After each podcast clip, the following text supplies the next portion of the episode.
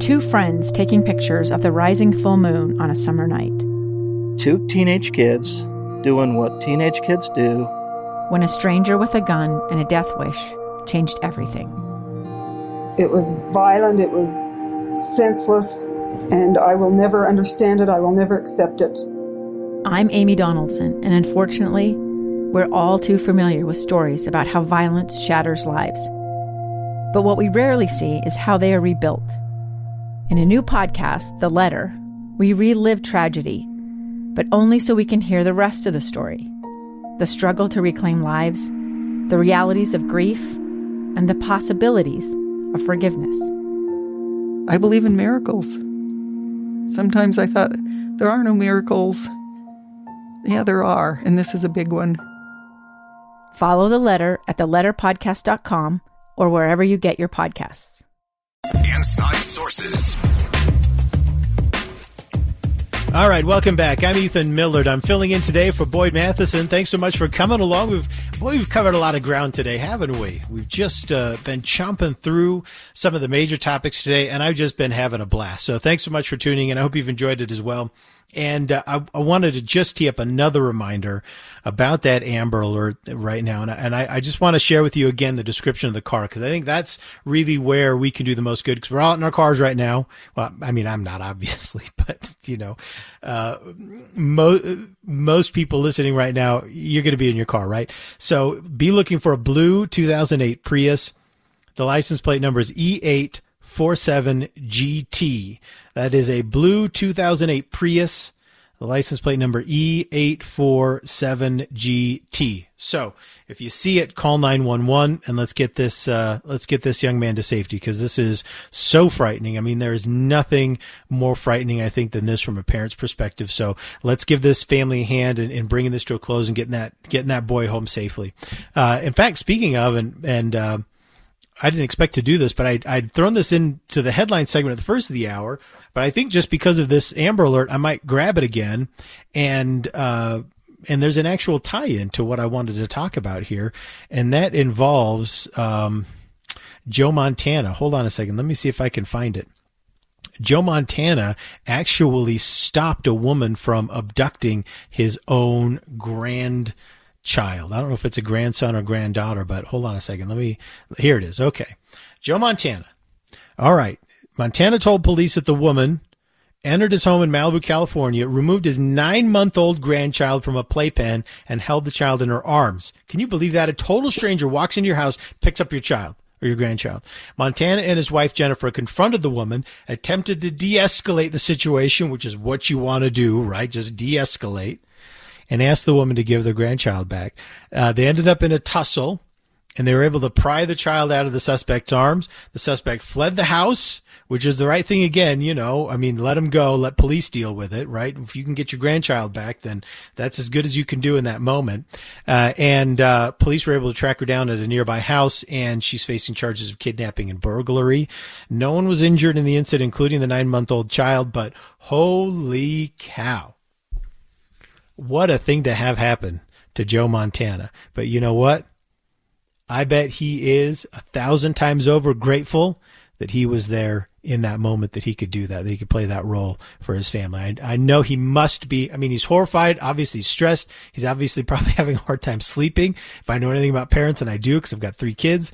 Um, but I bet he's really grateful that he was there in that moment to be able to intervene and, and help and maybe even save this grandchild, grandchild's life. You know, he may have saved that child's life anyway, it's uh, it's chilling to think about. Um, but let's but let me though pivot to what I wanted to kind of chat a little bit about, and that was unexpectedly sports. Sports has been playing such a weird role in society this year, hasn't it? Because on the one hand, it's all been postponed. We've missed some of our favorite uh, moments, right? I look forward to football every year. I'm a big football fan. I do college football and NFL, and that was, uh, you know, I missed it when it got started real late, and is and it's still my my team, the University of Utah, still hasn't played yet, so I'm missing that, right? Uh, but then there's also the flip side, and that is the role that the athletes have played in this ongoing debate about uh, race in America. And there was a time, and this is what I wanted to share. There was a time when I thought sports was frivolous and unnecessary. And I got that people did it, but I thought that the most important thing that sports did for America was it gave people jobs, right? It was an industry. So people were working so fine. That's why it was important. And I pretty much ignored it. Um, I was on the swim team in high school, but that was because I was missing a PE credit and I just never really engaged. Like I said, I thought it was frivolous. And then I met Alex Kirry, who's my co-host, right, on the Nightside Project. And he is, and you guys know this, big time sports, right? Played football in high school. His dad played in college. His brother played in college. So he's got a long, long, uh, sports background. His kids are way into it. And he kind of started kind of turning, turning me around a little bit because it was so important to him. And you know, the people that are close to you, what's important to them that becomes important to you, at least on the margin, right? And, uh, but then I started working with two other people at Broadcast House in the digital in the KSL digital world. And those were Jason Buck and Scott Mitchell. Now Scott Mitchell now hosts that show in the evenings with Alex Kirry.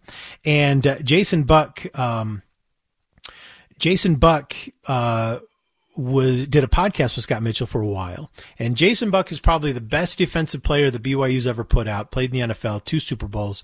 And Scott Mitchell is the best quarterback that's ever come out of the University of Utah, still has all their records. And so these were two guys that both played in the pros. Sports was a huge part of their life. And when I got to know them, I started to realize that the importance of sports is not what it can do as an industry, but what it does to individual people that engage it. That's really the importance of sports. Getting in there, the competition, the hard work. Cause you know what I, you know what I discovered in, in Jason and Scott? Two of the most hardworking and disciplined and focused guys that I ever met. And it was impressive. And it was clear to see that it was in large part because of their sports background. And I think that wound up being so important.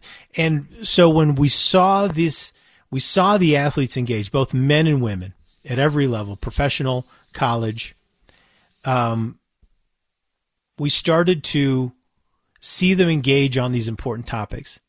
And my experience with Scott and Jason uh, changed the way I think that I would have normally have seen it. Because I normally would have shrugged that off and said, oh, come on, what do these guys know? A bunch of athletes. But I think that those professional athletes are some of the best people we have in America. They're some of the most focused, they're some of the most disciplined. And I think they're worth listening to. They really are. Because at every point, we are, at every point in our lives, we're together in a community, whether it's family, work community, school, wherever it is, right? Social. And think about football. That dozen men on the field, everyone executing in a split second their individual jobs in support of each other. And it's it's such an impressive thing to look at. And isn't that what we need in the United States? Is that ability for the best and the brightest to give us a framework where we can work as a team towards a common goal. I mean, the athletes, I'm sorry to say, the athletes are the answer on this. It's not the politicians. And I think that they're a great place to look for leadership right now. They're a great place to look not just for recreation, but for real social and cultural leadership. And I think we should be proud of them. See you next time. A stranger with a gun came upon two teens taking pictures under a rising full moon. But violence is only the beginning of this story. Sometimes I thought, there are no miracles. Yeah, there are, and this is a big one. I'm Amy Donaldson, and I've spent my career talking about how lives are undone by violence. The Letter is a podcast about how lives are remade. Follow The Letter at theletterpodcast.com or wherever you get your podcasts.